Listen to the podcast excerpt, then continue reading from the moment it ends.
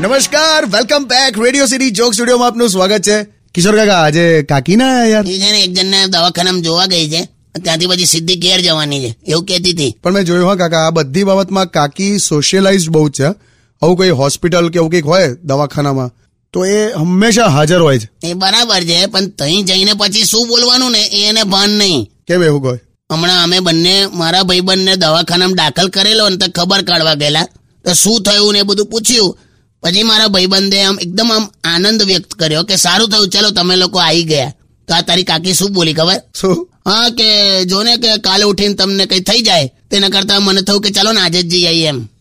બોલ્યા? હા બોલાવા પેલો મારી સામે જોયા જ કરે.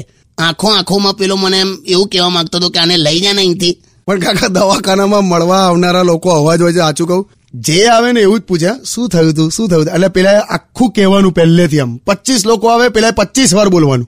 હું તો બધાને એવું કહું છું કે એક વાર બોલીને આખું રેકોર્ડ કરી નાખવાનું અને જેટલા લોકો આવે ને એટલી વાર રેકોર્ડિંગ પ્લે કરી દેવાનું. એમાં પણ કંટાળો જ આવે પેશન્ટને. કેમ કે એને પણ પચીસ વાર સાંભળવાનું આવે ને યાર એકનું એક. હા એ ખરું. Will be right back after the break stay tune with Kishore Kaka only on radio city 91.1